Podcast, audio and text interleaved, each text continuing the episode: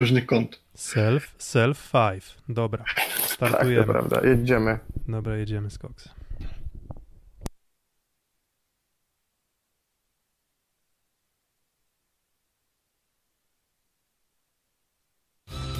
Siatkówka jest chyba naj, najbardziej zespołowym zespołowych z zespołu. Szósty set. Witamy w podcaście Szósty set.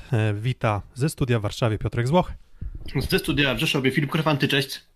I ze studia w Warszawie, ale innego studia, Kuba Lewandowski. Tak, dwa różne studia, tacy jesteśmy bogaci, że nas stać na dwa różne studia w Warszawie. Wow, co nie stać nas na dwa oddzielne mieszkania. Wow, więc to, to, to, to jest duży, na pewno duży szacunek dla nas, no ale na pewno bardzo duży szacunek dla Trentino i szacunek przede wszystkim dla grupy Azoty Zaksy, które wystąpią w finale Ligi Mistrzów. Finał Ligi Mistrzów pierwszego maja w sobotę o godzinie dwudziestej trzydzieści.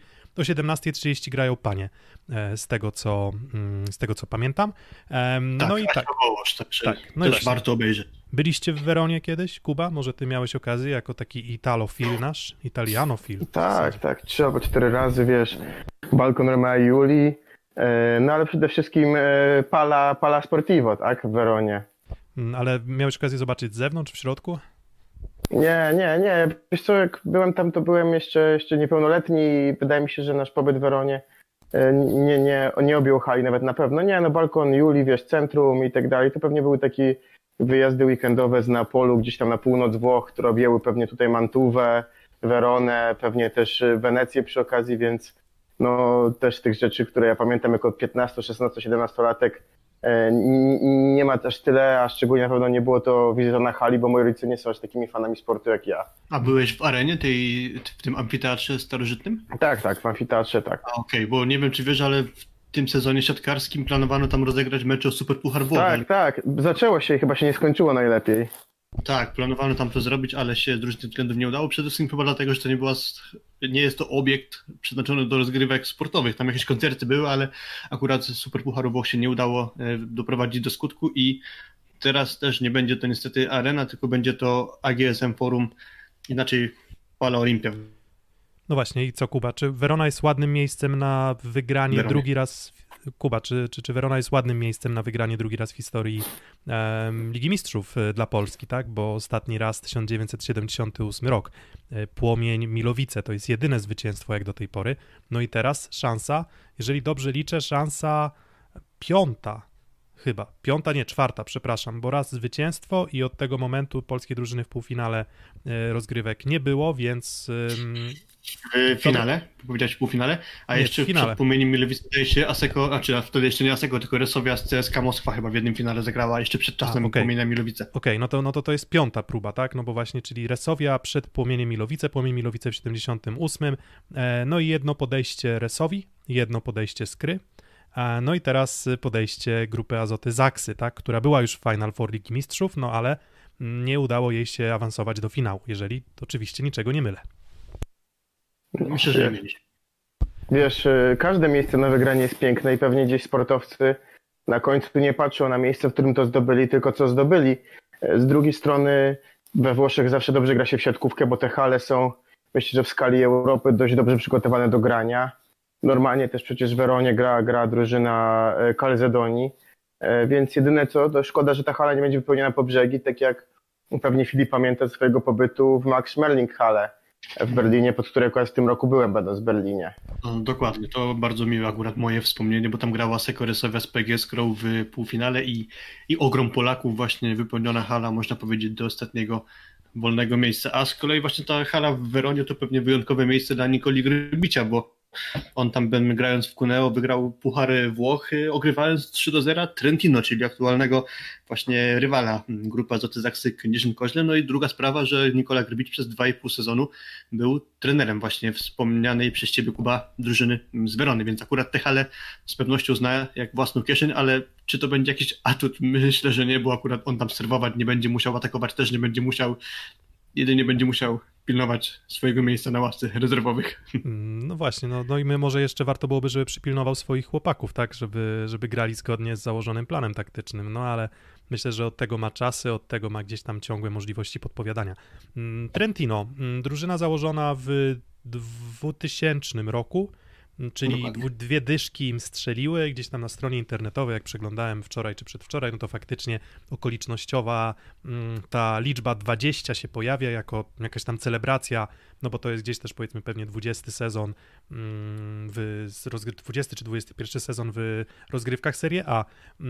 Weszli z buta do Serie A, dlatego że przejęli licencję jednego z klubów i od tego momentu nieprzerwanie od, dwa, od dwutysięcznego roku Trentino jest w Serie A, gra i widmo spadku chyba nigdy im specjalnie w oczy nie, nie, nie, nie zajrzało, ale pierwszy sukces dopiero po ośmiu latach, czyli gdzieś osiem lat zajmowało Trentino dochodzenie do tego, żeby wejść na poziom ten najwyższy światowy. No i pierwsze Scudetto, Mistrzostwo Italii, sezon dwa tysiące siódmy dwa tysiące osiem. Dokładnie i też z udziałem Polaków, czyli Michała Winiarskiego, który tam dołączył jeszcze sezon wcześniej właściwie, czyli sześć siedem i wtedy ósme miejsce, no i już z tego ósmego miejsca wskoczyli na sam szczyt Serie A, czyli mistrzostwo zdobyte sezon później. I co ciekawe, może nie każdy też kojarzy, ale Jakub Bednarek był wtedy w składzie drużyny z Trydentu i był wtedy rezerwowym rozgrywającym przy Nikoli Grybiciu. No właśnie, zadanie, ma, mamy zdjęcie, mamy, mamy dwóch zawodników, Trentino sezon zero siedem zero osiem, no i, no i znajdźcie dwóch Polaków na, na, na, tym, na, tym, na tym zdjęciu, tak? Jeden, dwóch już trenerów obecnie, trenerów plusligowych. Mm, nie wiem, kogo tam, kogo tam widzicie, czy kogo nie widzicie, no ale, ale ja dwie postaci e, z Polski znam. Tak, jest, jest pan Winiarski, jest pan Grbić, jest pan Bari, pan Bednaruk, Birarelli, Stojczew, Sergio Busato, trener e, znany z polskich boisk, z Milen Mljakow chociażby, jak się przyjrzycie dokładnie, to w drugim rzędzie od góry pierwszy z prawej, obok Władon Nikołowa. No i Matej Kaziński, Birarelli chyba mówiłem, jeszcze jest kilku e, chłopaków do stworzenia dobrej kapeli. To w sumie akurat ten sezon, gdzie wygrali mistrzostwo, no to może taka jest różnica między tym, że zajęli ósme miejsce sezon wcześniej, a później złote medale zdobyli, bo dołączył do drużyny chociażby Matej Kaziński, właśnie Władon Nikołow, Radostin Stojczew, no i kto wie, właśnie Nikola Grbić i, i może akurat Jakub Bednaruk, ale, ale on akurat był tam rezerwowym. W każdym razie solidne wzmocnienia i to na pewno pozwoliło rozpocząć tę wspaniałą, długoletnią potem historię wielkich sukcesów. No tak, no i jak zaczęli w sezonie dwa tysiące siódmy dwa tysiące osiem, no to potem no, stali się dominatorem Ligi Mistrzów. Um, oni na zwycięstwo w Lidze Mistrzów czekają już dziesięć lat. Um, w, w, udało im się wygrać trzy Ligi Mistrzów z rzędu. Um, sezon dwa tysiące osiem dwa tysiące dziewięć, dwa tysiące dziewięć dwa tysiące dziesięć, no i dwa tysiące dziesięć dwa tysiące jedenaście. To były trzy, trzy wygrane Ligi Mistrzów z rzędu. Zenit Kazań miał cztery, prawda? Więc można powiedzieć, że Zenit Kazań już ograny przez Zaksę, mają już ich odfajkowanych, no i inną potęgę swego czasu w Lidze Mistrzów. No też no, mamy nadzieję, że Zaksa też będzie mieć za sobą, tak? Te poprzeczki postawione w tych fazach Ligi Mistrzów poprzednich, w ćwierćfinale, w półfinale bardzo wysokie, no a ta z Trentino też na pewno, na pewno niska nie będzie. Wy macie jakieś konkretne wspomnienia z tymi drużynami? W sensie, czy, czy, czy jakieś konkretne, bo dla mnie to były mm, pierwsze drużyny, znaczy to, było tak, to była taka pierwsza drużyna za mojego, powiedzmy, świadomego zainteresowania siatkówką, która stała się takim absolutnym dominatorem na poziomie europejskim. Wcześniej gdzieś te drużyny się rotowały. To tu, tu, tu wygrała, wygrało, nie wiem, Paris Volley, mm, dobre sezony na przykład Iraklisu Saloniki, VfB Friedrichshafen, ale takiego absolutnego dominatora na poziomie właśnie europejskiej siatkówki, no i klubowe mistrzostwa świata, to ja nie pamiętam, dlatego ciekaw jestem, czy wy macie jakieś konkretne wspomnienia, no i też drodzy słuchacze, jeżeli coś tam wam się kojarzy z tym Trentino, z tych czasów, no już powiedzmy nie zamierzchłych, no ale nie aż tak bardzo, bo sprzed dziesięciu lat, no to oczywiście też dawajcie znać na czacie. Kuba, jak to wspominasz? No, na pewno z mojej perspektywy ciut później, późniejsze już czasy niż te, niż te pierwsze mistrzostwo, bo jednak już czasy jednak z Michałem Winiarskim po stronie Skry i te, te batalie chociażby w fazie grupowej, gdzie, gdzie Skra wtedy odwracała sety i wygrywała mecze z Trentino, które wtedy było rozpędzone i finalnie tą Ligę Mistrzów wygrywała, no bo to już były czasy po tym, jak Asmany Juan Torena, skończyła mu się ta karencja, którą otrzymał za zmianę barw czy wyjazd z Kuby po, po, po pobycie w Uralu Ufa i po tych trzech latach karencji trafił do Trentino i do dzisiaj jest we Włoszech. Pamiętam też, to mi się kojarzy z tym, że no te skrzydła dla mnie, Kaziński i Juan Torena, no to były świry. W takim sensie, że patrzyło się tą drużynę i ta potęga lewego skrzydła była ogromna. Nawet, nawet przecież jak tam trafił i Leandro Vizzotto, i Jan Sztok, no to, tak nie chcę powiedzieć, ale trochę e, to prawe skrzydło było mniej obciążone niż to lewe skrzydło. To był trochę, trochę taki układ, jak dzisiaj jest, mam wrażenie, w Lubę, że, że, że to prawe skrzydło jednak ma, ma, ma za zadanie raczej wspierać niż, niż ciągnąć zespół. I, I z tymi się na pewno mocno każe drużyna. Każe mi się drużyna też na pewno z dużym układem, wkładem Łukasza Żygadły, który z Rafalem się dobrze komponował i, i bardzo często dużo sukcesów osiągnął. I może nie zawsze był pierwszoplanową postacią, to jednak tej drużynie dużo, dużo dawał. No i też mi się każe z taką drużyną, w której paradoksalnie środkowi byli najmniej istotni. Tak, no to właśnie, był dla mnie taki tak, pierwszy tak. zespół, w którym ci środkowi byli takim dodatkiem. Tak, mam wrażenie, mi... że często na nich nie starczyło budżetu. Wiesz co, zabrałeś mi, zabrałeś mi trochę myśl, natomiast wiesz co, z tymi środkowymi to było tak, że, że w lidze włoskiej te ograniczenia, jeżeli chodzi o liczbę obcokrajowców na boisku, też trochę determinują ci to, że no w zasadzie możesz tylko, e, możesz tylko, mm, znaczy inaczej, no gdzieś musisz postawić na, Wło- na Włochów. Zazwyczaj jest to środek, zresztą w Polsce jest bardzo podobnie, tak, że ci środkowi z zagranicy są raczej rzadkim wydarzeniem, ale faktycznie to jest dokładnie to samo, co ja kojarzę z tym Trentino. Macie teraz jeszcze przed oczami, jeżeli, jeżeli śledzicie z obrazem, no to macie przed oczami no właśnie zwycięską drużynę. Pierwsza, pierwsza wygrana Liga Mistrzów z dwa tysiące dziewiątego roku, tam też jakiś tam polski akcent w postaci Michała Winiarskiego też powinien się, powinien się pojawić. Tak, więc tutaj widzę, że jest tam na czacie beka, że siedzą sobie, no to tutaj stoją. stoją, stoją zawodnicy i się cieszą, tak, więc, więc no bardzo duży sukces dla klubu, no i takie właśnie potwierdzenie, potwierdzenie aspiracji jakby Trentino i aspiracji też Diego Moschi, czyli też ekscentrycznego prezesa Trentino, on tam charakterystyczne zakręcone wąsy, no i no i tak, no i, i, i na pewno były to wielkie sukcesy Trentino, natomiast tak jak mówiłem, już dziesięć lat czekają na, na zdobycie tej Ligi Mistrzów. No czy poczekają jeszcze dłużej? No przekonamy się, przekonamy się w sobotę. No i po tych takich złotych latach nastąpiły lata, które były latami, nie chcę powiedzieć, że nie wiem, no jak to się mówi, że tam nie wiem, suchymi latami, bo, bo było nie było, były tam też nie mistrzostwo na przykład z dwa tysiące piętnastego roku, było drugie miejsce w Serie A w dwa tysiące siedemnastego roku, więc, więc te sukcesy jeszcze cały czas oczywiście Trentino do swojej gabloty, gabloty wrzucało, natomiast wydaje się, że jednak ostatnie lata pod szyldem dominacji Perugii właśnie i Civitanowy, Lubę, to, to, to, to właśnie, to, to były dwie drużyny, które trochę zdominowały Ligę Włoską w ostatnich kilku sezonach, no ale Trentino na pewno ma aspiracje, żeby ten, ten duopol przełamać. Na pewno, chociaż może akurat z tych najmocniejszych teraz nie będą najlepsi w przyszłym sezonie, bo tam też Lubę buduje świetny zespół, zespół chociażby, Modena znakomity i tak dalej, ale to jest przysz- temat przyszłego sezonu. Mówiąc o sukcesach klubu spod Dolomitów, to myślę, że trzeba też wspomnieć o klubowych mistrzostwach świata. Fakt, że jest to impreza trochę po macoszemu traktowana, no ale biorąc pod uwagę, że Zenit Kazań mimo swojej świetności tylko raz w ostatnim sezonie Leona wygrał właśnie złoto tego turnieju, no to Trentino akurat wygrywali, wygrywało to cztery razy z rzędu. I dodając kolejne z kolei złoto w dwa tysiące osiemnastego roku już, czyli tym, po tym takim trochę chudszym okresie, także to też na pewno nie jest bez znaczenia. Cztery razy z rzędu w katarskim Doha wygrany tytuł, a w dwa tysiące osiemnastego roku w Częstochowie.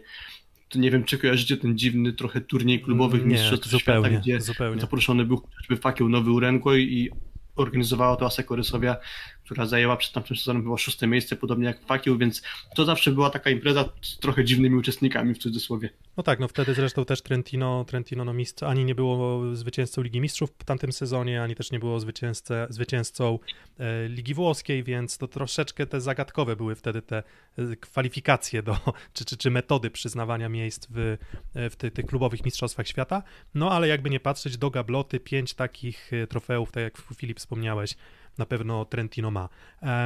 No i właśnie, troszeczkę o tej historii dalszej, więc mówię, był taki okres kilkuletni, w którym no, trofeów zdobywać się nie udawało, z medalami też było odrobinę nieciekawie uda- wygrali też Puchar C E F, tak? Czyli to też jest y, historia taka nowożytnia w dwa tysiące dziewiętnastym roku, czyli w zasadzie bardzo niedawno y, wygrali właśnie Puchar C E F, no ale ten Puchar C E F oczywiście rangi Ligi Mistrzów nie ma. W tym roku jeszcze byli w finale Pucharu C E F, ale tam wtedy im się nie udało tego trofeum zdobyć, bo niespodziewanie przegrali z Tours, wygrywając pierwszy mecz u siebie, a we Francji polegli. Dobrze to pamiętam, bo akurat w barwach Tours karierę kończył wtedy Dawid Konieczny i to była taka niesamowita historia, że taki Dawid, można powiedzieć, tego Goliata z Włoch pokonał i ze łzami w oczach żegnał się z francuskim zespołem właśnie Dawid Konieczny, a Angelo Lorenzetti, no pewnie nie był zadowolony, że w swoim pierwszym sezonie dość niespodziewanie takiej porażki doznał, ale już była szansa na trofeum wtedy. Ale w dwa tysiące dziewiętnastym się odkuli i faktycznie już sięgnęli po złoto tego pucharu. No właśnie, więc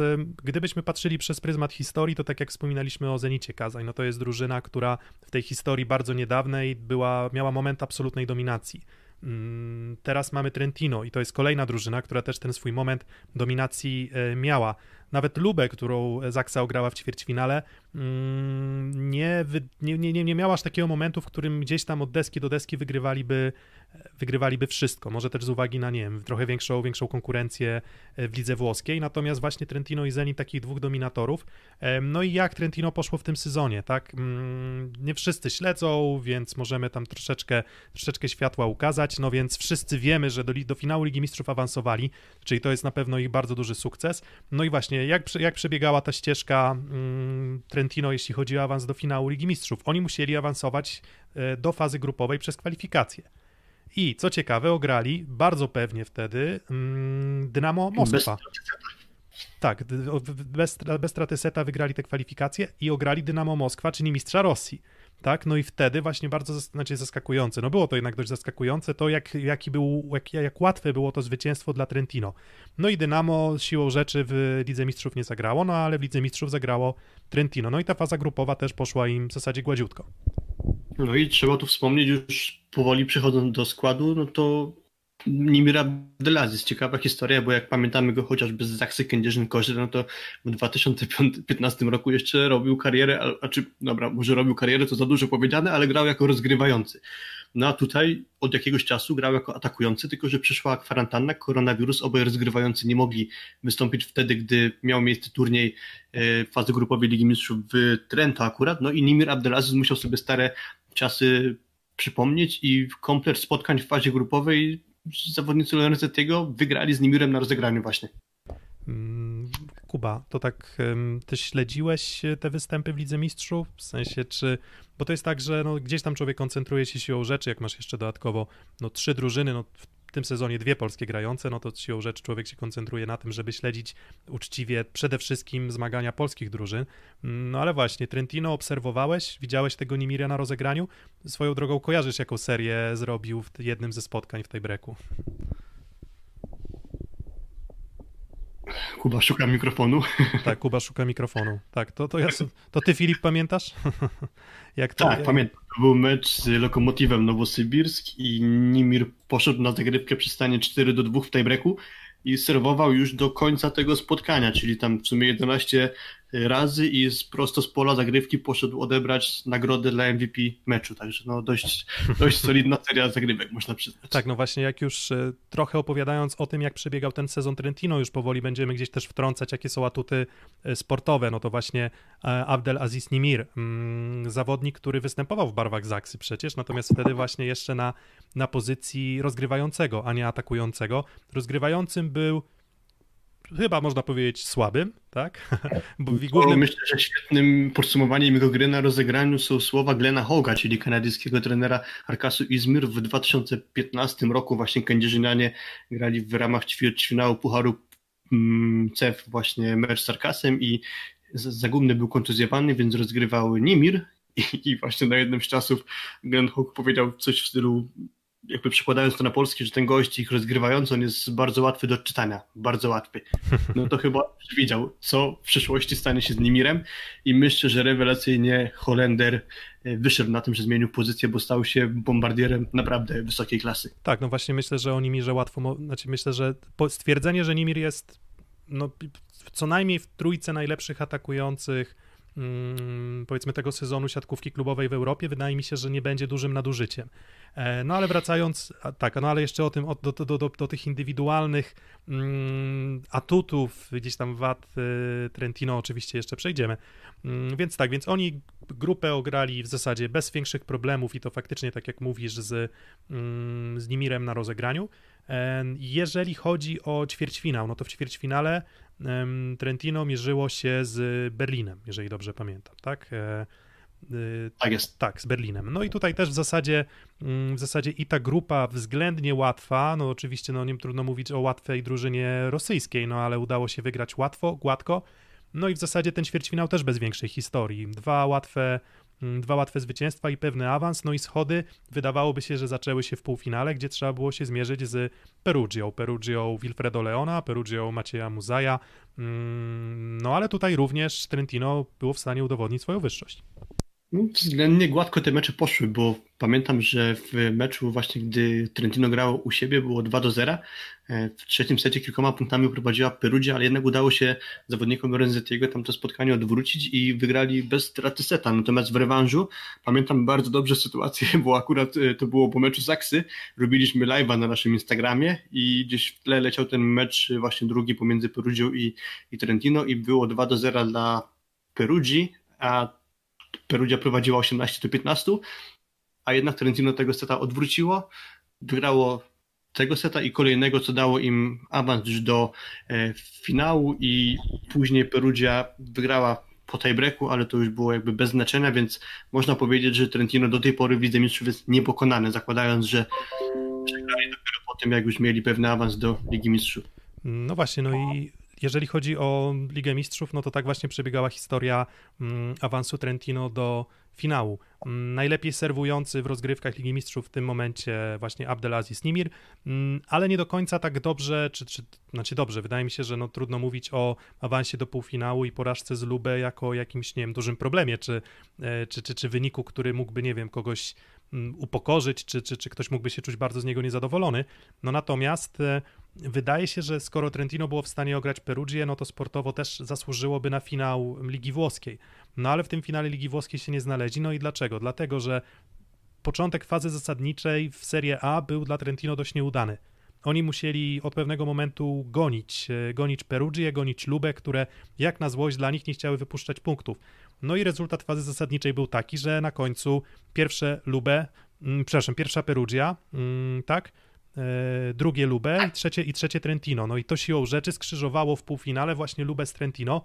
Lubę, mistrz Włoch, jak się, jak się finalnie okazało, dość gładko ograli w Perugie w finale, no ale Trentino nie było w stanie sprostać Lubę, tak? Gdyby Trentino grało z Perugią, jestem w stanie, może się nie założyć, no bo już tego nie zweryfikujemy, ale raczej jestem zdania, że byliby faworytem w takim starciu w play-offach półfinałowych w Lidze Włoskiej.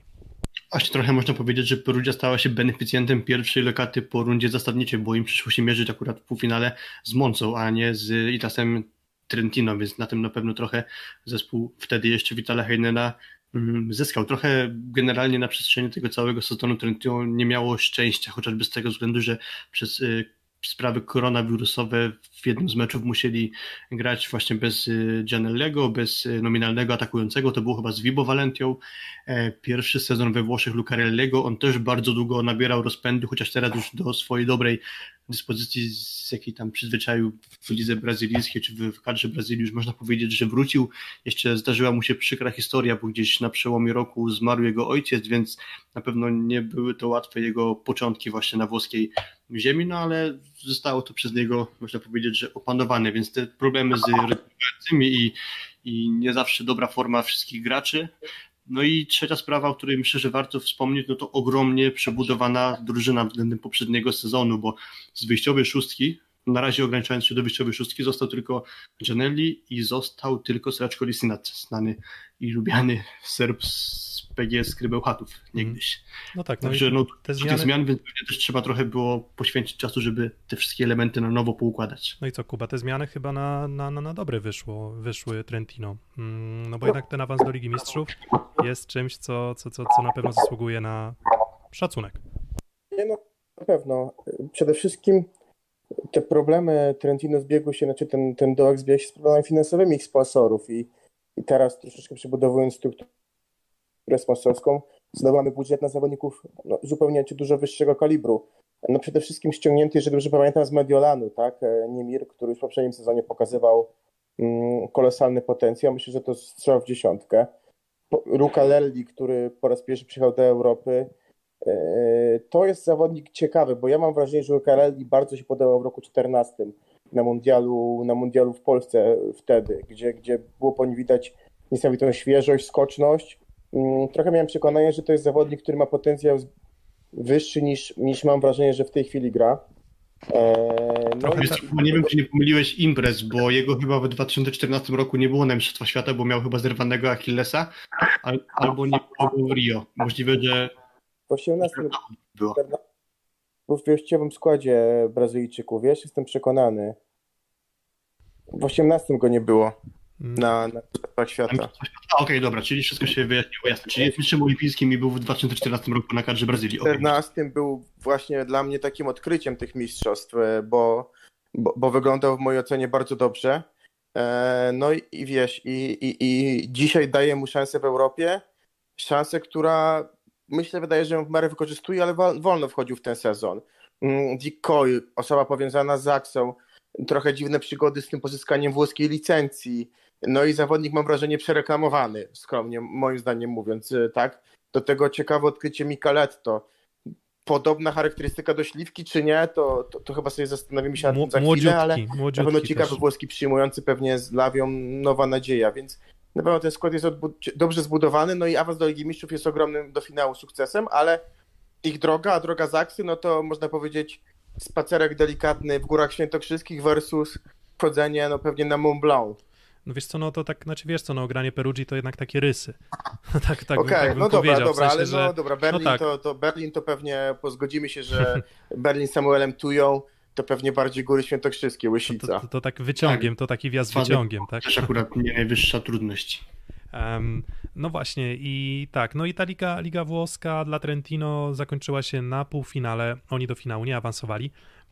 No ale cóż, no walczą teraz i teraz jeszcze tak, Puchar Włoch, no bo jeszcze tak siłą rzeczy, jak już opowiadamy o tej najnowszej historii, e, historii tego sezonu, no to w Pucharze Włoch też się nie udało, tak, bo w Pucharze Włoch mm, jeżeli się nie... W finale z Perugią. W półfinale z Perugią, gdzie, Le, gdzie Leon zagrał jakiś kosmiczny mecz, tak, jeżeli, jeżeli dobrze pamiętam, więc ciężko jest sprostać Leonowi, gdy on wchodzi na ten swój właśnie, najwyższy właśnie, poziom. Że to chyba dobry jakby zaczątek na wspomniany wątku trochę problemów z Nimirem, mimo że trzeba mu oddać, że jest świetny, to zdarza mu się zawodzić w ważnych meczach i ten półfinał Coppa Italia właśnie był jednym z tych spotkań, gdzie Nimir zagrał, jeśli dobrze pamiętam, nawet na ujemnej efektywności ataku, więc to był na pewno jego koszmarny mecz, no i podobnie raczej kiepska dyspozycja w meczach finałowych o Mistrzostwo Włoch, właśnie w tej wspomnianej Piotr przez ciebie rywalizacji z Kuczyny Lubeci Witanowa. No czyli w zasadzie jedyną szansą na trofeum dla Trentino jest ta Liga Mistrzów. Zaksa już to jedno trofeum ma, no bo wygrali Puchar Polski, no ale też mistrzo, mistrzo, nie spotykają się mistrzowie swoich krajów, tak? Czy to zaskakujące, czy, czy, czy nie zaskakujące, trudno, trudno mi powiedzieć. Wydaje mi się, że w przypadku Zaksy bardzo zaskakujące. W przypadku Trentino, biorąc pod uwagę właśnie obecność takiej drużyny jak Lube, może już nieco mniej. No i tak, no i spoglądamy teraz na skład Trentino, na ten wyjściowy skład. No i mamy tam kilka nazwisk, o których już wspomnieliście, że są nazwiskami znanymi polskim kibicom. Jeszcze tak, jeżeli chodzi o tych takich historycznych, historycznych zawodników, którzy mieli okazję występować w Trentino, jak już tak się cofamy, no to na przykład tak, Donald Sujo, to, to, to taki mój akcent olsztyński, bo on w sezonie zero dwa zero trzy grał w P Z U A Z S Olsztyn wtedy, więc te paręnaście lat temu. No ale mamy na przykład Nicolasa Houga, Alexa Ferreira, który występował w barwach Trentino, Ryana Millara z Rysowi, Kaja Van Dijk'a, który grał w Zaksie Kędzierzyn-Koźle, René Tepan przecież przychodził rywalizować z Mariuszem Wlazłym właśnie prosto z Trentino, czy w zasadzie no, z pozycji drugiego atakującego, Wyce Koistra, Wyce? Wyce? Wyce Koistra, który grał w Radomiu i w Skrzebełchatów, więc, mm, więc jest szereg tych akcencików związanych z Plus Ligą. No ale obecny skład wygląda w sposób następujący. Gdybyśmy mieli wybierać taką podstawową siódemkę na dystansie całego sezonu, no to na rozegraniu obowiązkowo no jest to, jest to Simone Gianelli. dwadzieścia pięć lat, reprezentant Włoch, wielki talent, natomiast gdzieś w opinii ekspertów, czy też, no, nie, nie, nie będę nazywał siebie ekspertem, ale obserwując jego rozwój, spodziewałem się, że gdy wszedł z buta w zasadzie do seniorskiej siatkówki, to spodziewałem się, że on będzie cały czas się rozwijał i rozwijał, a teraz mam wrażenie, że nie wiem, czy on jest, i on jest bardzo, on jest dobrym rozgrywającym, może bardzo dobrym rozgrywającym, natomiast spodziewałem się, że będzie w stanie wejść na tę półkę szczebelek wyżej. Ja się z tym zgadzam, właśnie też mam wrażenie, że w pewnym momencie jego rozwój się zatrzymał, jestem tym trochę zawiedziony. Ciekawa historia, w sumie siódmy sezon już Trentino, obecny kapitan zespołu, no i wygryzł niegdyś Łukasza Żygadło z składu, kiedy Trentino wygrywało mistrzostwo kraju, no i tam nastolatek wówczas jakoś zrobił furorę, także, także to jego historia się zaczęła bardzo ciekawie i wcześnie, no ale właśnie trochę wstrzymana, tak, takie przynajmniej moje zdanie. Ani też uważam, że nie dobry ten jego sezon, czyli z tych ostatnich może, może można powiedzieć, może najsłabszy. A to nie jest więc... trochę tak, panowie, że jak pojawia ci się wyraźny lider, to kreowanie gry jest wtedy trudniejsze, szczególnie przy tym, że to nie jest niedoświadczony zawodnik na pewno, ale ja nie mam takiego wielkiego poczucia, że on jest jakoś niesamowicie obyty czy ograny w najważniejszych spotkaniach. To znaczy oczywiście mm, grał na igrzyskach z Włochami chyba w szesnastym roku już, tak, gdzie zdobyli brązowy medal. Oczywiście w Trentino już jest parę lat rozgrywający numer jeden, ale ja nadal postrzegam go jako jednak tego, jednego z młodszych rozgrywających, tak? Który, no tak, no to jest, wiecie, to jest, jeszcze tak to jest gość, ścieżki bojowej naj, najszerszej nie przeszedł. To jest rocznik Marcina Janusza, na przykład, tak? A, czyli wiesz, no tych dwudziestopięcioletnich rozgrywających z, ze ścisłej czołówki to, to, to nie ma bardzo dużo, to tylko te największe największe talenty mogą się przebijać. Wiesz co, co, co, do, co do tego rozkładu ataku, co do kreowania mm, gry, no to to, to to, że ten Nimir jest obciążony bardzo mocno, no to, to nie jest, nie jest to jakaś tam specjalna zagadka, nie wymaga to, nie wiem, wielkiego przeglądania danych czy oglądania spotkań, żeby sobie z tego zdawać sprawę. Ale jeżeli chodzi o Gianelliego, nawet jeżeli on, na co warto zwrócić uwagę, nawet jeżeli uważamy, że to nie jest rozgrywający z takiej absolutnie ścisłej czołówki, bo powiedzmy element rozegrania, myślę, że jakby miał porównywać z Toniuttim, no to Toniutti jednak jest od niego rozgrywającym lepszym, to on ma atuty inne, bo on ma dobrą atakującą zagrywkę, jeżeli chodzi o powiedzmy statystykę, czy ten powiedzmy procent asów, czy, czy, czy, czy patrząc i no i po prostu wizualnie też to jest atakująca zagrywka, więc to jest zawsze atut dla, dla rozgrywającego, no i na pewno jego bardzo dużym atutem jest też blok, no bo to jest y, zawodnik no dwumetrowy, tak, to w porównaniu do Toniuttiego, który ma tam metr osiemdziesiąt z kawałkiem, mm, no to Simone Gianelli na pewno będzie niełatwy do ogrania na bloku. To trochę mi się nasuwa, jakby miał szukać porównań, no to Zaksa z Jastrzębskim Węglem i na przykład Śliwka męczący się przeciwko Kampie. To ja nie wiem na przykład, czy, czy to nie będzie duży atut Trentino, właśnie to, że no i Nimir i Gianelli to są zawodnicy, którzy mają blok no co najmniej, co najmniej dobry, wyróżniający się na pewno. Tak, i to nawet chyba wychodzi w statystykach, jeśli popatrzymy, jak rozgrywający i atakujący są w stanie powstrzymywać ataki rywali, czyli tam względnie rywale niewysoką efektywność ataku notują, więc tu przekątna pod tym względem na pewno Trentino jest na wysokim poziomie. Jeśli mowa o bloku, no to środkowi myślę, że trochę odstają, albo inaczej, może nie jest ich największym atutem, sumarycznie właśnie blok, bo Sreczko Lisenasa nigdy nie kojarzyłem z tym, że był wy, wyróżniający się akurat w bloku, co innego podraszczaniu, no on akurat myślę, że całkiem dobrze sobie w tym aspekcie radzi, ale ogólnie jeśli chodzi o te formacje środka, no to tam bym poszukał innych głównych, wyróżniających ich atutów. Tak, no Lisinac to taki środkowy ataku. Mm, tak. bo, bo, bo, bo... Pamiętam, że zdarzało mu się z drugiej linii w skrze atakować czasami. Tak, zdarzało mu się atakować z drugiej linii, no tam wiecie, jak tam pamiętam te porównania, czy Kochanowski, czy Lisinac lepszy, no to zawsze ktoś tam mówił, że no, ale to czy Kochanowski atakował z drugiej linii. No, a Lisinac... a jeszcze, mi się, jeszcze mi się przypomniało, jak Nimir musiał być rozgrywającym, to nieraz zdarzało się w kilku spotkaniach, czy tam kilka akcji dosłownie, że Lisinac właśnie z prawego skrzydła z drugiej linii atakował. No właśnie i on też, i on też w P G S Krzebełchatów miał jakiś taki epizodzik na na pozycję no, atakującego. Tak. No więc tak, więc Simone Gianelli, no to teraz środek. Marco Podraszczanin i Sreczko Lisinac.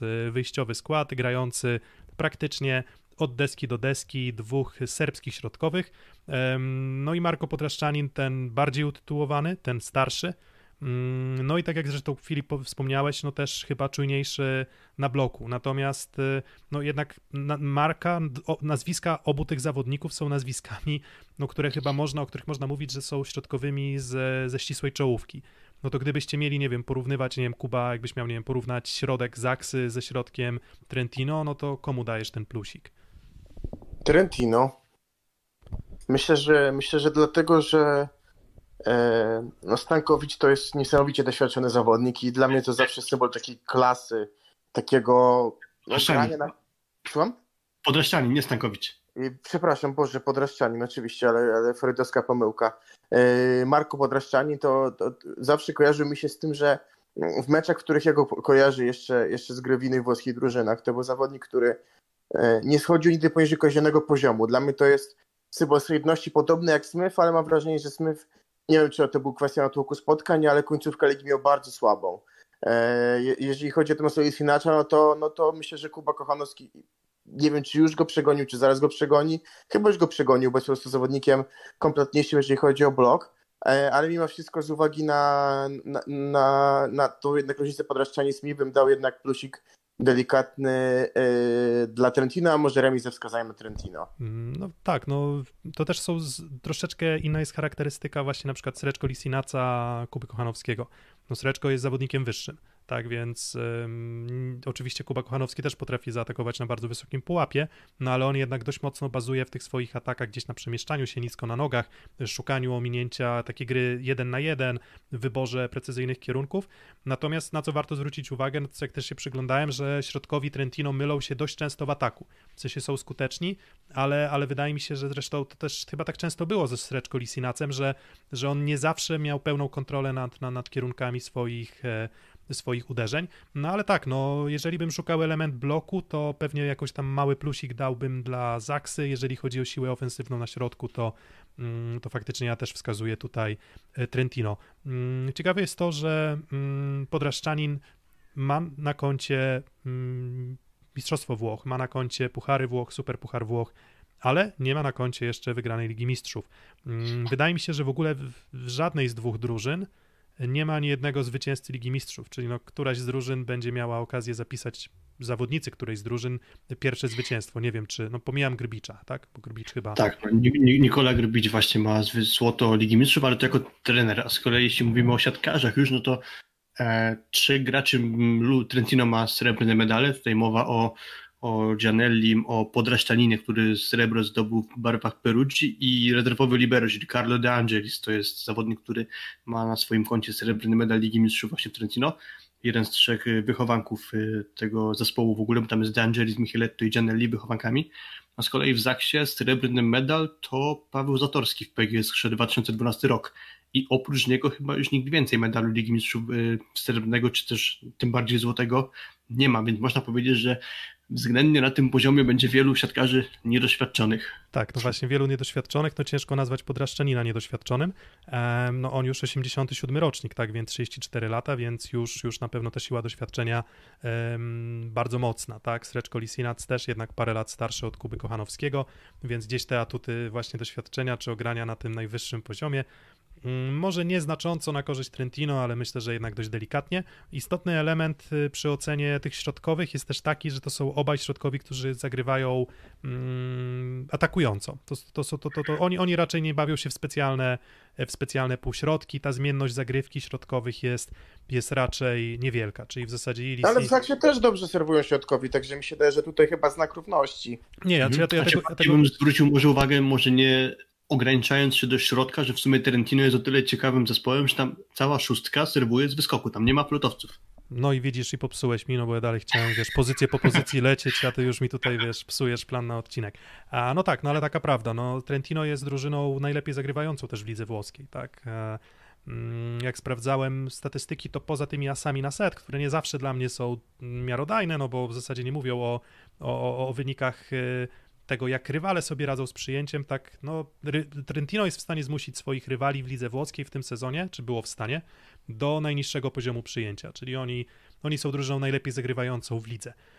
No i łatwo pójść w takim kierunku, no, że to jest w zasadzie tylko zagrywka, no ale to nie jest tylko zagrywka, no bo tak, wspominamy, że na środku Podraszczanin ma blok lepszy, Lisinac ma gorszy, tak, jeżeli chodzi nawet o takie porównanie statystyczne, no to Lisinacowi było dość daleko do tej ścisłej czołówki, jeśli chodzi właśnie o, o parametry, parametry bloku, na przykład na set, tak, to, to tutaj Lisinac odstawał, no ale Podraszczanin był w ścisłej czołówce, tak, więc No więc finalnie środek może delikatnie na korzyść Trentino, natomiast wszystko zależy od tego, jak będą wykorzystywani, jak będzie wyglądała gra, jak będzie wyglądała zagrywka. Część środkowych lepiej radzi sobie na przykład przy, przy grze jeden na jeden na środku, część lepiej sobie radzi, gdy musi się przesunąć do skrzydeł. Więc, więc zobaczymy też, jak będzie przebiegał mecz, no ale czysto na papierze jednak chyba tutaj plusik dla Trentino. Komentarz z czatu, fan łysiejącego Ogiera, nie Ogra Filip, z Saskiej, z Saskiej Kępy, że zdarza się jeszcze taktycznie wprowadzić Lorenzo Cortesię na jedno obejście na z, ze środkowy. Środkowy. Mhm. Dokładnie, no więc, więc tak, że dzięki, dzięki, za, dzięki też za taki komentarz wartościowy, no bo, bo, bo po prostu też uzupeł, no i, uzupełniacie i naszą wiedzę. Też fanu łysiejącego Ogiera z Saskiej Kępy to też wartościowy na pewno komentarz do naszej wcześniejszej dyskusji, czyli Trentino, gdy eliminowało Dynamo Moskwa w tej kwalifikacji do Ligi Mistrzów, to grało bez Cwetana Sokołowa, to też istotna wiadomość, o której nie wspomnieliśmy w sumie. Hmm, względnie chyba łatwiej mieli właśnie polscy gracze. Tak, no tak, no mieli, mieli oczywiście łatwiej, natomiast wiesz, tam y, drugi atakujący Dynama też finalnie był w stanie wejść. Kujawiczus, tak, też i, dobry zawodnik. Tak, tak, i to też jest dobry zawodnik, no ale to nie pozostawili złudzeń. Um, przyjmujący, no i tak, no i wydawało się przed sezonem, że ta para raczej jest jasna, czyli to będzie Dick Coy, znany z, właśnie z występów w Zaksie. Swoją drogą on bardzo dobrze grał w Zaksie. Nie wiem, nie wiem jak go wspominacie, ale ja pamiętam, że on faktycznie ciągnął za uszy Zaksę. Przynajmniej ja to, ja to tak wspominam, być może, być może się mylę, ale pamiętam, że raczej dobre wspomnienia mogą mieć kibice właśnie Zaksy z, z tym zawodnikiem. No i wydawało się, że on i właśnie Lucarelli to będzie taka para podstawowa przyjmujących. No ale ten sezon pokazał, że rywalizację z Dickiem Coyem mm, zaczął wygrywać właśnie młodziutki Mikel, Micheletto, tak? dziewiętnastoletni chciałbym, chciałbym zaznaczyć, więc... Też... Który do zespołu już w sumie pukał w zeszłym sezonie, bo też zdarzało mu się zaliczać trochę występu, więc on nie był takim totalnym wyciągniętym królikiem z kapelusza Stali Lorenzetiego. Zresztą to w sumie mówiłem przy tym, to jest wychowanek klubu, więc świetnie tam jest znany. No i kolejna sprawa to jest syn Ricardo Luca, e, Micheletto, czyli byłego gracza Trentino, obecnie team menedżera zespołu. Mówisz, że tam takie... Dobrze, że nie jest synem Ricardo Lucarelliego akurat. Bo to Ricardo mogło... Micheletto, tak, dokładnie. Tak, bo to mogłoby, być, to mogłoby być ciekawe akurat, no ale nie wiem, nie wiem, czy do końca możliwe. Bardzo, bardzo młody zawodnik, chyba dwieście bodajże osiem centymetrów wzrostu chyba, w każdym razie na pewno ponad dwa metry, leworęczny, no i, i świetnie się go, trzeba przyznać, ogląda, bo ma bardzo dobrą technikę pomimo swojego wysokiego wzrostu. Na pewno doświadczenia może mu brakować, ale zapowiada się znakomicie. Tak, no on, on, on mi imponował w tych spotkaniach, które oglądałem właśnie, to, to czy mówisz, te rozwiązania techniczne.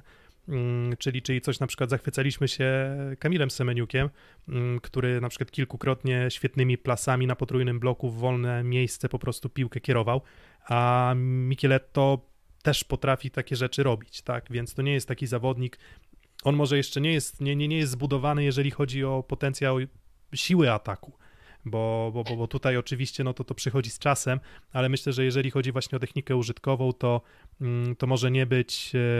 to może nie być łatwo. Właśnie Micheletto korzystał dużo na kontuzji Koja. No właśnie, no to, no to, to wygryzł go, ale trzeba przyznać, że jak już Koj doszedł mniej więcej do siebie, to, to on trzymał, trzymał pozycję w składzie, tak? No i właśnie z Micheletto Trentino awansowało do, do Ligi Mistrzów. To jest mistrz świata kadetów, to jest wicemistrz Europy juniorów, więc to, no to jest zawodnik no, z najwyższej próby. Taki talent, który zdarza się, myślę, raz na, raz na kilka lat. No i teraz właśnie ten finał Ligi Mistrzów będzie dla niego no, pierwszym finałem w karierze. No i ciekaw jestem właśnie, czy, czy, czy jak myślicie, czy, czy Lorenzetti postawi na Dicka Coya, czy postawi, czy postawi na, na Micheletto?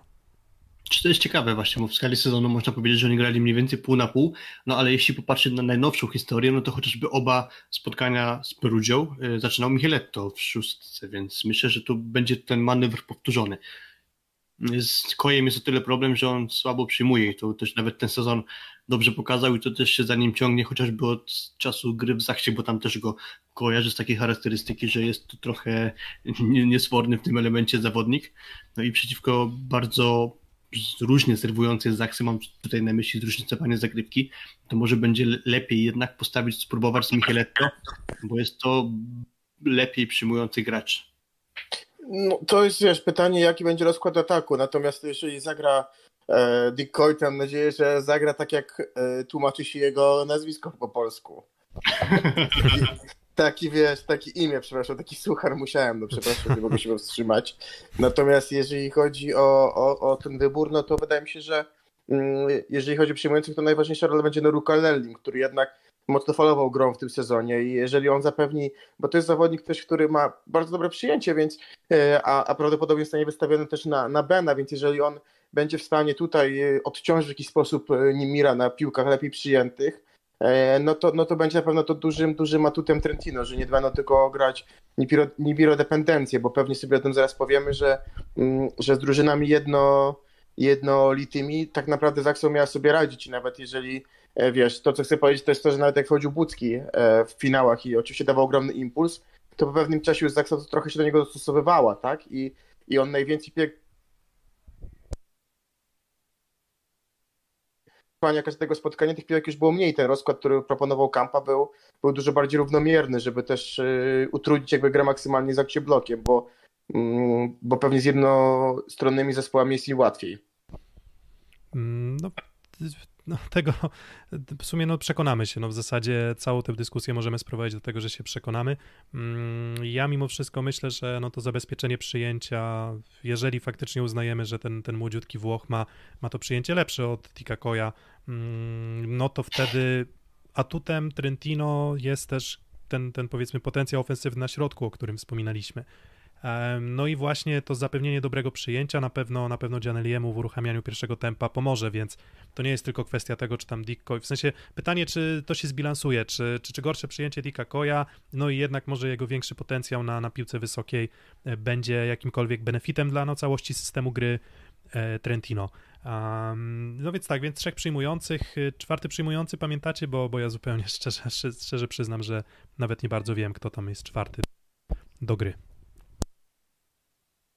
Czwarty przyjmujący, a tak myślę, Luis Tomás Sosa to jest dziwny, znaczy dziwny zawodnik. Zawodnik o tyle z ciekawą historią, że jak opuścił Kubę, to przez chyba dwa albo trzy, trzy sezony w ogóle nie grał i trafił po prostu do Trentino, więc to jest o tyle dla mnie dziwna, znaczy dziwna, nietypowa historia, ale jeśli chodzi o... Może szukamy drugiego Pantoreny.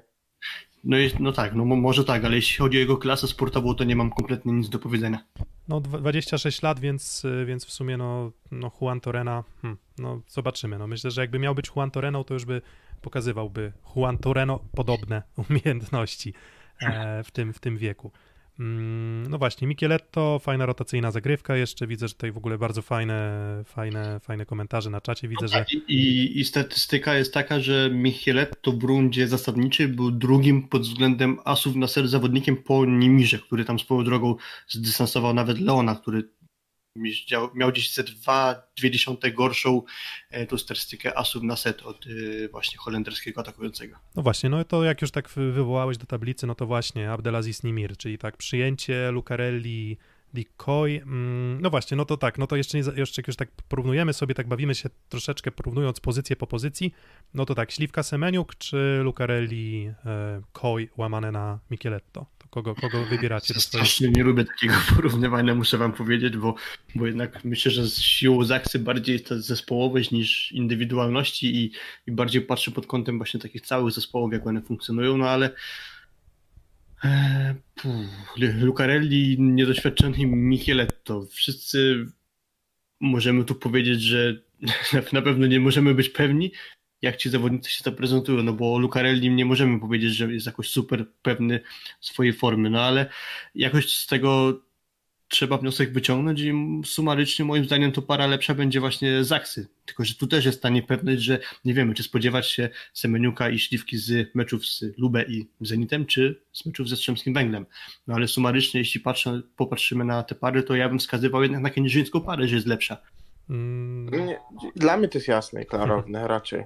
Czyli, czyli Semeniuk, Semeniuk i wiesz, diagonale Semeniuka, to, to, to, jest, to, to nie ma w ogóle porównania z diagonale Lucarelliego, prawda?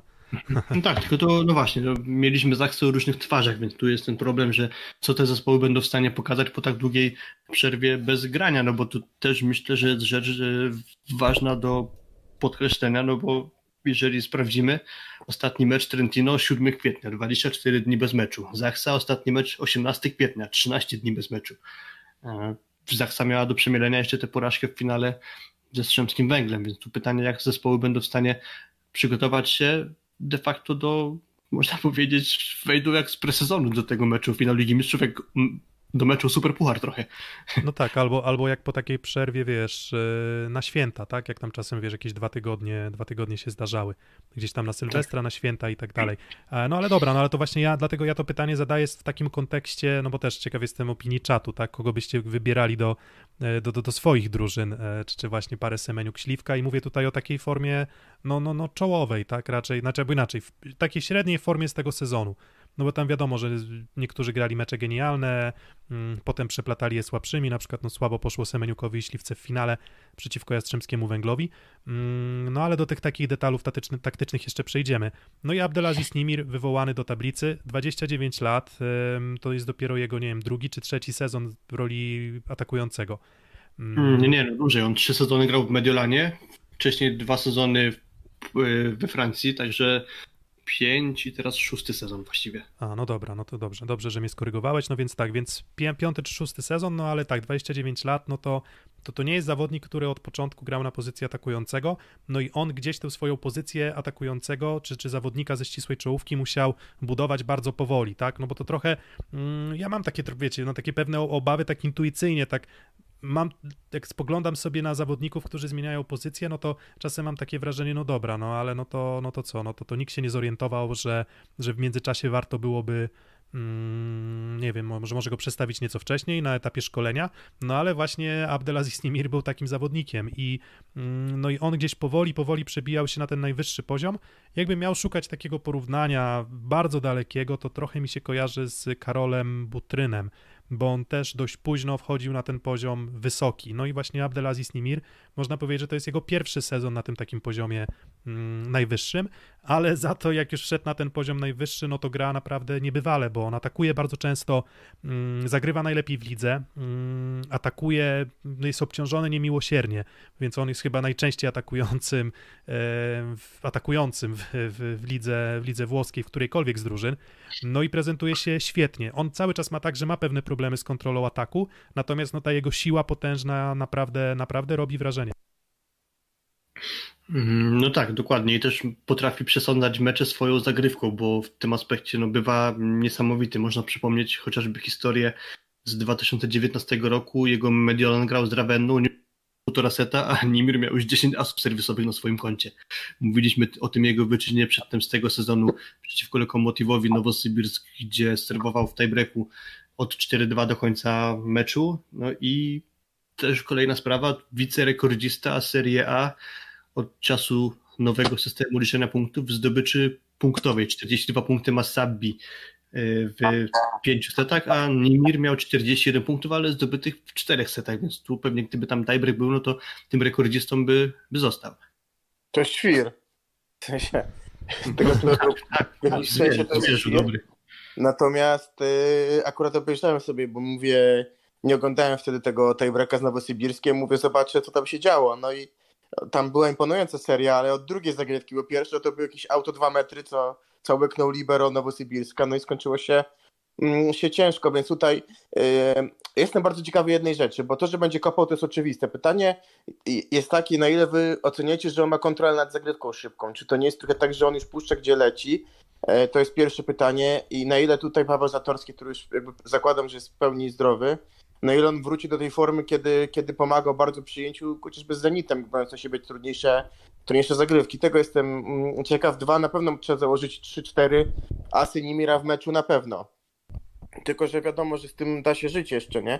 Pytanie, jak na ile Zaksa się odnajdzie znowu na, na side-outie swoim. Czyli to, co było wielkim problemem z Jastrzębiem, także oni te przewagi mozolnie budowane łatwo tracili, co do tej pory nie miało miejsca. Znaczy, I, wiesz co, Nimir... i, I to jest tak naprawdę pytanie zasadnicze. Nimir ma zagrywkę bardzo stabilną, w sensie mo- moim zdaniem. Ja, ja bym to przyrównał trochę do Mariusza Blazłego. Jakbyś mógł do Juan Toreny? No wiesz co, nie, bo, Juan, bo on ma większą siłę niż Juan Torena.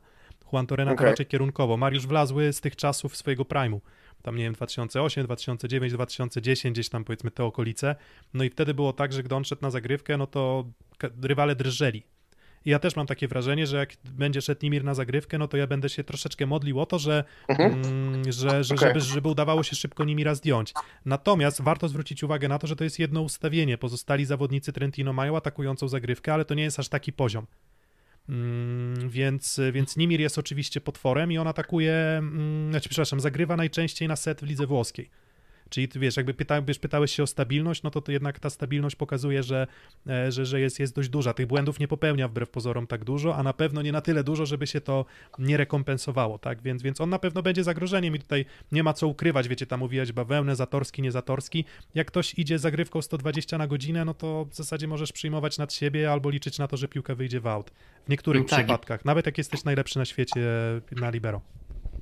Zaletą jego jest to, że potrafi zmieniać kierunek zagrywki, czyli potrafi tam zastrelować do jedynki, do piątki, do szóstki, no i też trudno się przeciwko tak szybko lecącej zagrywce ustawić, więc to jest dodatkowa trudność, bo jeśli ktoś tam zagrywa powiedzmy w określonym w miarę jednostajnym kierunku, no to jestem przekonany, że taki Paweł Zatorski będzie w stanie się odpowiednio utrzymać, jeśli te piłki w kierunku pójdą, to będzie sobie radził, no ale właśnie ta zmienna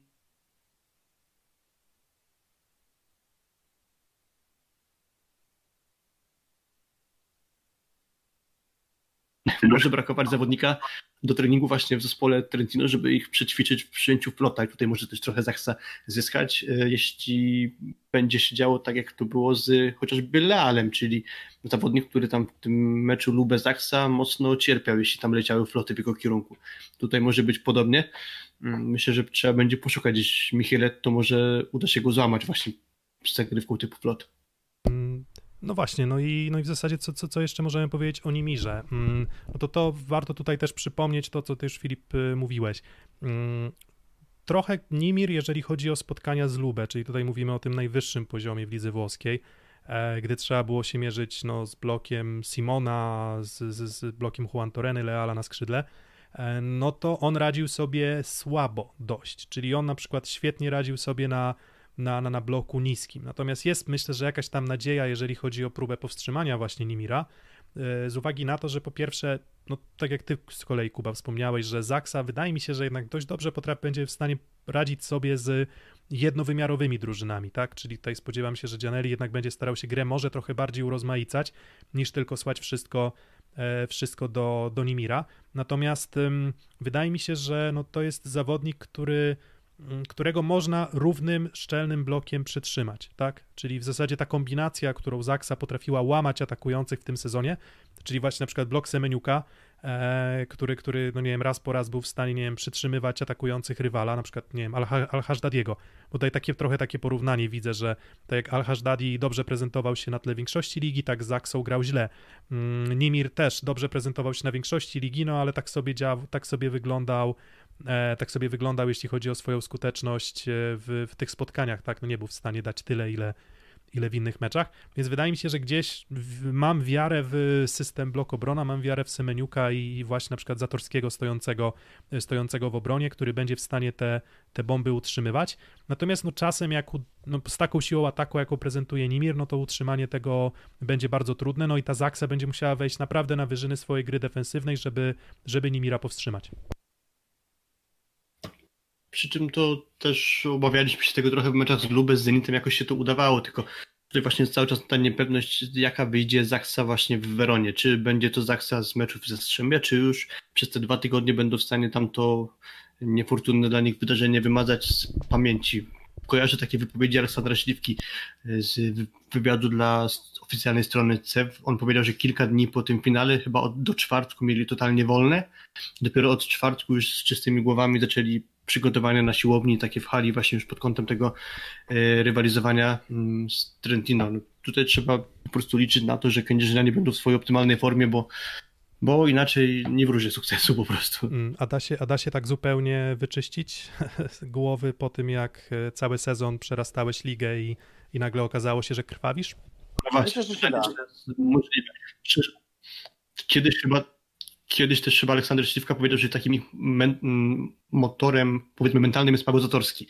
Więc tutaj jego powrót na boisko w dobrej formie, jeśli on sam się będzie w stanie nakręcić swoją dobrą grą, to myślę, że i będzie w stanie też znieść trochę na wyżyny pozostałych swoich kolegów, więc tutaj rola Pawła będzie nie do przecenienia, chociażby ze względu właśnie na te walory mentalne, na rolę w przyjmowaniu zagrywki, w obronie, także oby był w zdrowiu. Wiesz co, a mi się wydaje, że można, bo chyba Paweł Zatorski w wywiadzie powiedział po jednym ze spotkań, że um, było, było po Zenicie albo po Lube, że pierwszego dnia treningów do sezonu dwudziestego dwudziestego pierwszego przyszedł Nikolaj i powiedział, że rozgrywki ligowe to on tak bardzo nie, nie dba. On chce sukcesu w Europie. I, i nie wiem, czy, czy, czy, czy to nie był trochę cel nadrzędny yy, z akcji w tym sezonie, yy, a, albo czy nie stał się nim nagle. No bo wydaje mi się, że oni myśleli, że łyknął ligę wiesz, siłą rozpędu i tym, czy grają. Yy. No bo nie ukrywam, że chyba najlepsze gra, najlepsze mecze, jakie kojarzę, to jest tak, pierwszy mecz w Lubę, w, Ma- w, w, w Civitanowie, rewelacyjne spotkanie. Potem e, myślę, że rewanż, jednak rewanż z Zenitem, jeżeli chodzi o pierwsze, drugi, trzeci, czwarty set. E, dalej wydaje mi się, że, że e, oba dwa kolejne mecze z Lubę i, i z Zenitem i, i finał Pucharu Polski z Jastrzębiem. Gdzieś to były taki top pięć spotkań z Aksy, no to no te top pięć przypadają cztery spotkania w Lidze Mistrzów. No wiesz co, być może, tak, no akurat nie wiem, czy, czy, czy można aż tak precyzyjnie cyrklować tym, tym, tym przygotowaniem fizycznym, no bo ewidentnie w starciu z Jastrzębskim Węglem już widać było to, to, to zmęczenie wychodzące po prostu z zawodników e, zawodników z Aksy. No właśnie, no w zasadzie wiecie, no cała, cała ta nasza analiza i to wszystko sprowadza się też do tego, m, że no wiesz, no my zakładamy trochę, tak rzucając takim, wiecie, określeniem z, pochodzącym z ekonomii, no ceteris paribus, tak, że, że okoliczności się nie zmieniają i zakładamy, że, e, że, że, że, że obie drużyny będą drużynami grającymi na swoim poziomie takim normalnym. Natomiast no jest takie ryzyko i w przypadku Trentino i w przypadku Zaksy, że, że któraś z tych drużyn po prostu nie będzie w stanie wejść na ten poziom, mm, poziom swój najwyższy, tak? No i, no i wtedy wszystko będziemy mogli wyrzucić do, do kubła na śmieci. No właśnie, no ale troszeczkę liczb, tak? Bo, bo, bo nie, oczywiście nie bylibyśmy sobą, gdybyśmy nie pokazywali tak naprawdę tego, jak to Trentino prezentuje się na tle swoich rywali, tak? No i właśnie macie już teraz na ekranie statystykę tego, która pokazuje, jaka jest efektywność ataku na poszczególnych pozycjach właśnie drużyny z Trentino. Nie wiem, czy to już widać, czy nie widać. Jeżeli jeszcze nie widać, to zaraz powinno być widać. O, proszę. Ja już widzę. No właśnie, widzicie. No i teraz tak, co tutaj widać? No to widać, że jakby co do zasady najskuteczniejszą, najefektywniejszą w zasadzie, no bo skuteczność nie, nie równa się efektywności. Ja jednak tę te, te, te miarę dotyczącą błędów, uwzględniającą błędy i bloki lubię zdecydowanie bardziej niż skuteczność. No i tak, Lubę jest drużyną zdecydowanie najskuteczniejszą. Najskuteczniejsi, najskuteczniejszy atakujący Rychlicki, najskuteczniejsi przyjmujący i najskuteczniejsi środkowi, czyli tutaj głównie, głównie mówimy o, o Simonie. Jako cała drużyna, no byli drużyną najlepszą w ofensywie, no i to też, to też wyszło, tak? No a Trentino jest zaraz za Za, tak, czyli jest Abdelaziz Nimir jest trzecim najskuteczniejszym atakującym ligi za Adisem Lagumdziją z Vero Volley Monzy, który swoją drogą też młody atakujący, a myślę, że, że, że to będzie ścisła, a może już jest ścisła czołówka europejska. No i właśnie Abdelaziz Nimir, tylko tutaj biorę poprawkę na to, że to jego, to jego trzydzieści dwa procent efektywności to i tak jest świetny wynik, biorąc pod uwagę, jak bardzo był obciążony. Dalej przechodzimy do przyjmujących, no to tutaj jednak Wilfredo Leon i Płotnicki radzili sobie, jeżeli chodzi o Perugię, lepiej, tak? Lepiej radził sobie też Juan Torena i Leal, no ale cały czas to lewe skrzydło, no wydaje się, że jest no jednak trochę bliżej tej takiego poziomu średniego, czyli jeżeli miałbym jakichś tam ofensywnych słabości szukać, to jednak wskazywałbym to, to skrzydło lewe, no, czy, czy postać Micheletto, czy Koja. Nie mówię, że to są słabi zawodnicy, no ale jednak pokazuje to, że, że, że nie, nie odchylają się tak bardzo na plus względem, no nie wiem, no, do, nie, nie mieli podejścia do Juan Toreny czy Leala. No i na środku jest bardzo dobrze, mm, tylko że po prostu oni są jedną chyba z najskuteczniejszych środków, no ale ten, ten procent błędów, o których wspominałem, wpływa na to, że, że ta ich efektywność nie jest z ścisłej czołówki, no ale na to trzecie miejsce się łapią. Czyli drużynowo to jest druga najskuteczniejsza drużyna Ligi Włoskiej, tak? I, i to jest powiedzmy ten aspekt ofensywny. Coś was tutaj zaskakuje? Znaczy może nie tyle zaskakuje, co po prostu widać doskonale, jak odjechało Kucinę Lubę, czyli o kilka punktów procentowych właściwie w każdym z tych wskaźników odstają od swoich rywali. Ale to tak nawiasem, bo to dyskutujemy o Itasie Trentino teraz. Właśnie. No ale nie, tak. Ja ogólnie nie jestem w sumie zaskoczony. I, I wiesz co, w tym kontekście wydaje mi się, że jeżeli Zaksa zagra na poziomie meczu w, w Civitanowie, no to, no to wygra i to dość łatwo. Hmm. Ale domu bym nie stawiał, ale, ale jestem skłonny zgodzić się, że może tak być. No właśnie, no i teraz taki, no i teraz mamy drugi element układanki, czyli mamy też defensywę. No i mamy jakby dwie osie, tak? To, to, a, to mam właśnie ten wykres pięknej siatki, to może najpierw też to pokażę, jako tak powiedzmy na całe, całą drużynę, proszę. To jest mój ulubiony, to jest, śmieję się, mój ulubiony wykres, bo ja bardzo lubię wykresy, które są proste i w miarę czytelne. Na osi Y de, defensywa, na osi X ofensywa, no i co widzimy? Widzimy to, że Trentino jest drużyną najlepszą w aspektach defensywnych, no ale jednak gdzieś na poziomie Perugii, mm, jeśli chodzi o atak, tak? Jeżeli chodzi o ofensywę, no to to, o czym ty, Filip, mówisz, jest tutaj bardzo ładnie widoczne, no bo Kucinę-Lubecz-Witanowa odjechała reszcie stawki, jeśli chodzi o ich skuteczność. Natomiast Itas Trentino, i to jest dla mnie pewne zaskoczenie właśnie tej, tej całej mojej zabawy ze, statystyka, ze statystykami przemielenia tych iluś tam dziesiątek spotkań czy, czy setek tego sezonu właśnie Serie A, to jest to, że jeżeli chodzi o defensywę, i teraz przejdźmy sobie może do tych bardziej szczegółowych danych o defensywie, no to to jest drużyna w stylu, powiedzmy, nie mówię, że w stylu Zaksy, bo to jest może za dużo powiedziane, bo Zaksa jeszcze bardziej odjeżdża w tych aspektach defensywnych reszcie Plus Ligi. Natomiast Itas Trentino jest drużyną, która, na, przeciwko której atakuje się najtrudniej w lidze. I ja spodziewałem się, że to będzie tak, że to będzie taka brutalna siła Nimira, bardzo skuteczni środkowi i w zasadzie tyle, ale okazuje się, że jeżeli chodzi o aspekty defensywne, czyli na przykład pracę bloku, wspominaliśmy o Gianellim, wspominaliśmy o Nimirze, dobry blok Lucarelliego też, Podraszczanin, więc aspekty defensywne też są ich bardzo dużym atutem. Na przykład spójrzmy na atakujących, tak? Czy, czy, czy przyjmujących. No to atakujący mierzy się na bloku oczywiście ze środkowym, no i głównie z przyjmującymi. No to tutaj mówimy o tym, jak dobrze blokuje na przykład właśnie Lucarelli. Okazuje się, że no jest to mm, druga najlepsza drużyna, jeśli chodzi o, mm, o blok na, na, na, na właśnie wśród przyjmujących. Na pierwszym miejscu to też dla mnie zaskoczenie, Vero Volejmonsa, tam Javonorok robił mm, świetną robotę. I w zasadzie wszędzie, gdzie spojrzymy, Trentino radzi sobie dobrze w defensywie, więc to nie jest taka drużyna zero-jedynkowa na zasadzie, że idziemy piłkę do Nimira w górę i liczymy, że wyserwujemy mecz. Oni do tej bardzo dobrej zagrywki no, dokładają jednak trochę lepszą pracę w bloku i w obronie. To tutaj nasuwa mi się Asseco Resovia Rzeszów, która zagrywała, potrafiła zagrywać bardzo dobrze, no ale nie zawsze szło za tym, szła za tym jakość już bloku obrony. No to tutaj Trentino ma, ma w sumie i to, i to. No i to może być jakiś tam problem dla Zaksy. Mhm, tak, i ten ich szarpany sezon zasadniczy właśnie nie chyba zostawił dobrego, czy tam pełnego obrazu takiego klarownego, realistycznego tej drużyny, bo jednak widać, że, że oni pomimo tego, że medalu złotego, srebrnego nie wygrali, no to, to jednak wyglądają bardzo dobrze na tle tej ligi, więc y, rywal trafił się Zaksie po prostu y, może nie aż tak z nazwy straszący jak Lube i Zenit, no ale to na pewno nie będzie drużyna z dużo niższej półki. No właśnie, no i teraz, czyli tak, czyli no tak, jak patrzymy jeszcze na te liczby, no to jakbyśmy się zastanawiali nad taktyką, to co, no to chyba jednak, chyba jednak szukamy, no nie Lucarelliego na bloku w miarę możliwości, um, nie szukamy, znaczy inaczej, jak mamy, jeżeli mamy decyzję o tym, jakiego, kiedy wybieramy ataku przyjmujących, no to jednak mimo wszystko chyba, nie wiem, przez Gianelliego, a nie przez Nimira. No ale w zasadzie no i jedni, jeden i drugi potrafi... A jeden i drugi właśnie są dobrzy, czyli tak. Wybór trochę między Dżumą a cholerą, można powiedzieć. No kto jest no, ale Dżumą? To przeciwlego skrzydło też nie jest łatwe do przejścia, więc tu no właśnie, ciężary. No więc, więc tak, no więc ciężary, więc yy, to tak właśnie upraszczając, yy, tak wyglądają atuty, yy, żeby już tam ty, ty, tymi liczbami nie, nie, nie, nie zanudzać. Jak coś, to na moim Twitterze p podkreśnik zlo. Znajdziecie oczywiście, jak, jak poszukacie, to znajdziecie, to, to tam oczywiście też dane, gdzieś wykresy i te właśnie analizę danych staram się przeprowadzać, żeby też wspierała nas w, w ocenie tych analiz.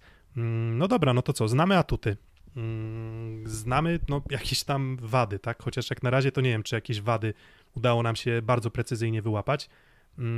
No i biorąc to wszystko pod uwagę, godzina osiem nagrania, no to chyba już wypadałoby się trochę wytreścić odnośnie tego, kto w zasadzie jest faworytem tej rywalizacji.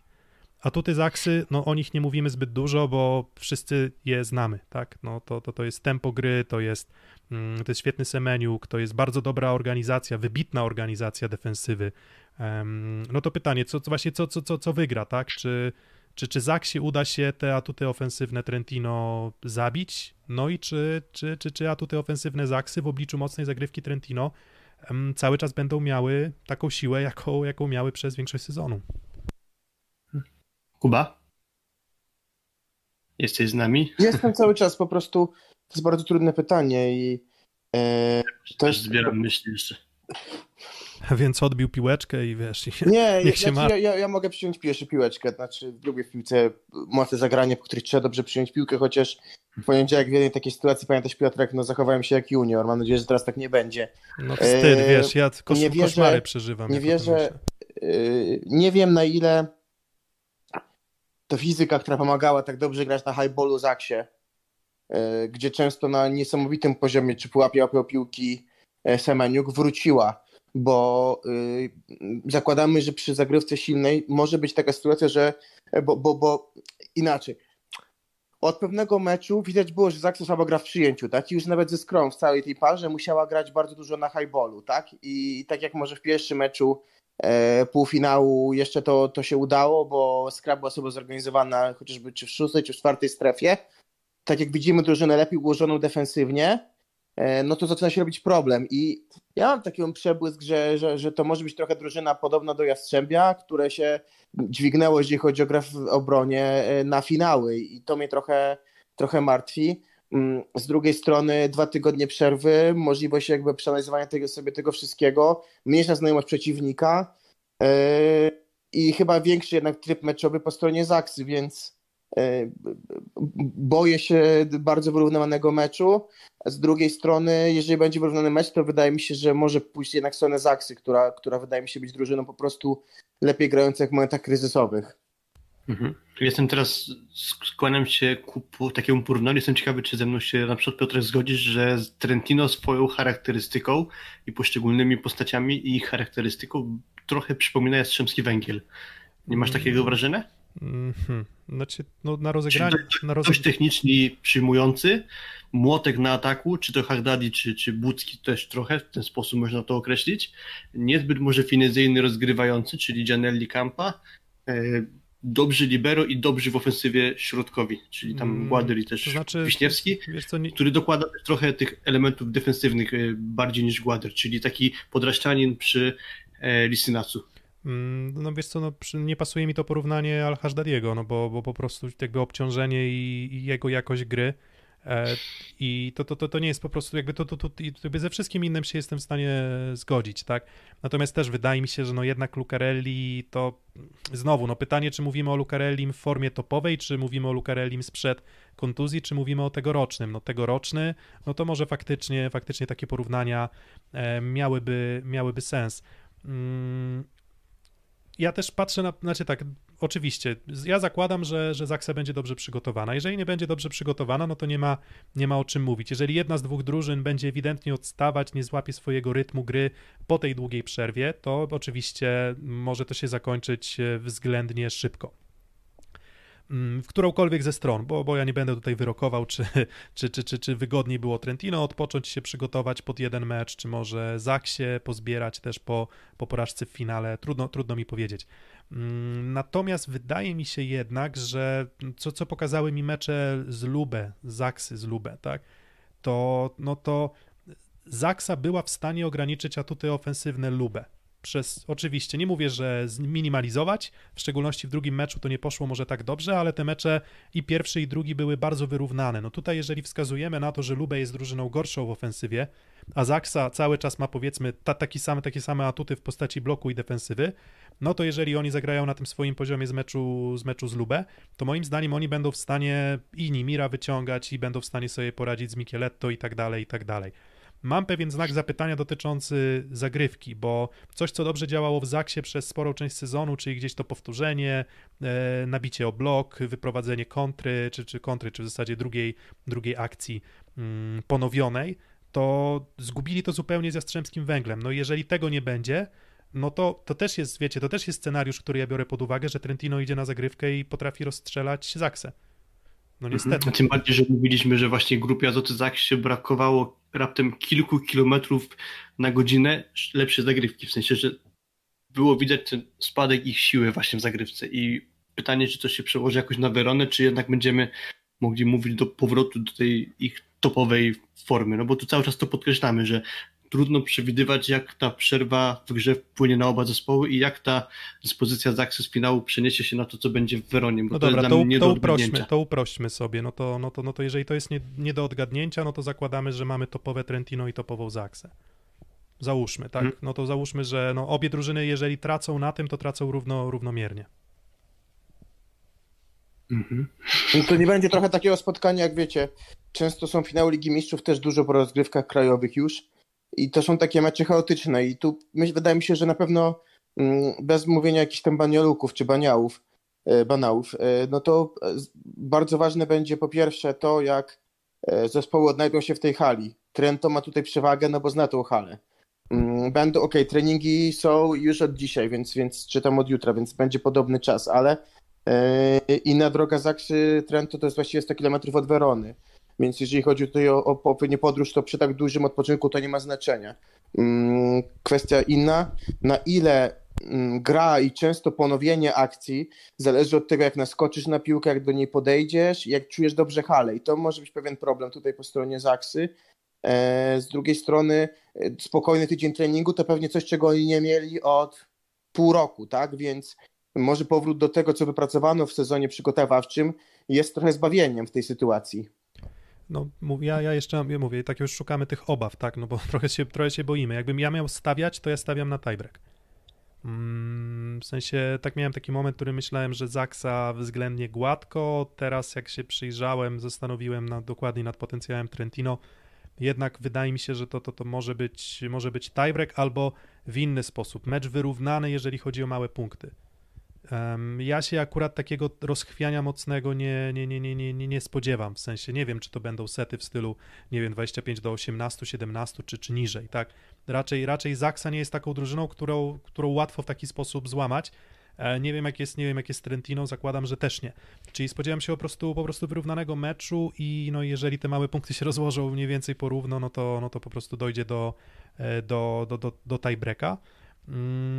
No i serce mówi Zaksa, umysł mówi, no chyba jednak ta topowa Zaksa moim zdaniem jest drużyną lepszą od Trentino, jest bardziej złożoną, jeśli chodzi o e, styl rozegrania, jest ciekawszą, ma szerszy wachlarz e, rozwiązań, mm, ma zmienność zagrywki i tutaj szukałbym tych atutów właśnie Zaksy. E, tyle tylko, że no właśnie, no to jest pojedynczy mecz, gdyby to było, nie wiem, trzy spotkania, cztery spotkania, pięć spotkań, to by można było mówić, wiecie, ok, dane statystyki czy poziom gry wygląda tak, mamy miarodajnego zwycięzcę. Tutaj jeden mecz, trend, wiecie, Nimir wchował, nie wiem, wstaje lewą nogą albo prawą nogą. Przewidzisz? Nie przewidzisz. Nie wiesz tego, tak jakby nie, nie, nie jesteśmy w stanie tego przewidzieć. No ale jeżeli wyjmiemy te elementy takiej, wiesz, w jednostkowej formie, jeżeli spotkają się drużyny równorzędnie przygotowane do spotkania, to ja jednak y, ciutkę wyżej stawiam Zaksę. Minimalnie, ale jednak ciutkę wyżej Zaksę. Mhm. To mniej więcej do podobnego kierunku zmierzamy, w podobnym kierunku, bo widzę właśnie zacięte spotkanie z niewielką różnicą małych punktów w poszczególnych setach. Myślę, że będzie tiebreak, który chciałbym i myślę, że wygra Zaksa, biorąc choćby pod uwagę to, że byli w stanie dwa kluczowe złote sety wygrać, czyli jakieś tam doświadczenie na takim wysokim graniu pod dużym napięciem mają i wychodzili z tego zwycięsko, więc ja sobie zatypuję trzy do dwóch dla Zaksy. A ja powiem tak, jeżeli ograniczą liczbę własnych błędów, która była jak na nich niebotyczna w meczu z Jastrzębiem, bo były dobre mecze, gdzie oddawali chociażby właśnie w tym meczu w Civitanowie dwa trzy punkty na set po własnych błędach, a nie dziewięć dziesięć, no to, no to wygrają. No i yy, dla mnie to będzie bardzo emocjonalny weekend, yy, w który zresztą chyba o tym powiemy, bo spędzimy w dużej mierze wspólnie. Bo, bo, bo najpierw Zaksa, a dzień później finał mojej kochanej Arki Gdynia i, i gdzieś no wierzę w to, że i Zaksa i Arka wygra i, i, i będę miał lepsze humory i może trochę grubszy portfel. No i nie no, biorąc pod uwagę, że jedziemy na weekend razem, to z portfelem może być krucho akurat. Dokładnie. Nie no, ale, ale, ale wracając do konkretu, no to tak, jeszcze jedna sprawa, że trochę może zgasł ostatni Kuba Kochanowski, może jakaś kontuzja, tu czytam e, komentarz na czacie, no to mówiło się gdzieś tam, że Kuba Kochanowski grał z jakąś tam kontuzją, może nie umożliwiła mu on, o nagranie, ale, ale pewnie trochę przeszkadzała, więc tu też jest jakaś nadzieja, że on zacznie grać lepiej, bo miał trochę czasu na ewentualne podleczenie się. Tak, natomiast jeszcze tutaj, jeżeli chodzi o to, czy, czy, czy Kochanowski nie pokazał za wiele, moim zdaniem pokazał dużo i on był wyróżniającym się elementem Zaksy, tyle tylko, że raczej w elemencie bloku, a nie w ataku. A to też wynikało z tego, że Toniutti biegał po boisku. W sensie Zaksa trochę zgubiła, zgubiła to dobre przyjęcie, więc jeśli o rzecz tego Kochanowskiego ja widziałem mniej, natomiast ten aspekt kontuzji na pewno też, też ma swój, swój wpływ, tak? No bo też wybierasz taktykę pod kątem rywali. No dobra, no to co? No tutaj chyba stawiamy kropeczkę.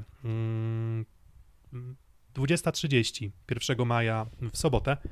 Um, my już będziemy po, po, po grillach, może, może jakiegoś patostreama na, na Instagramie nagramy, jeżeli, jeżeli będziemy mieli do tego wenę i Zaksa wygra, tak, to wtedy, to wtedy może faktycznie nasze, mm, nasze no, twarze w nieco mniejszym stanie skupienia zobaczycie.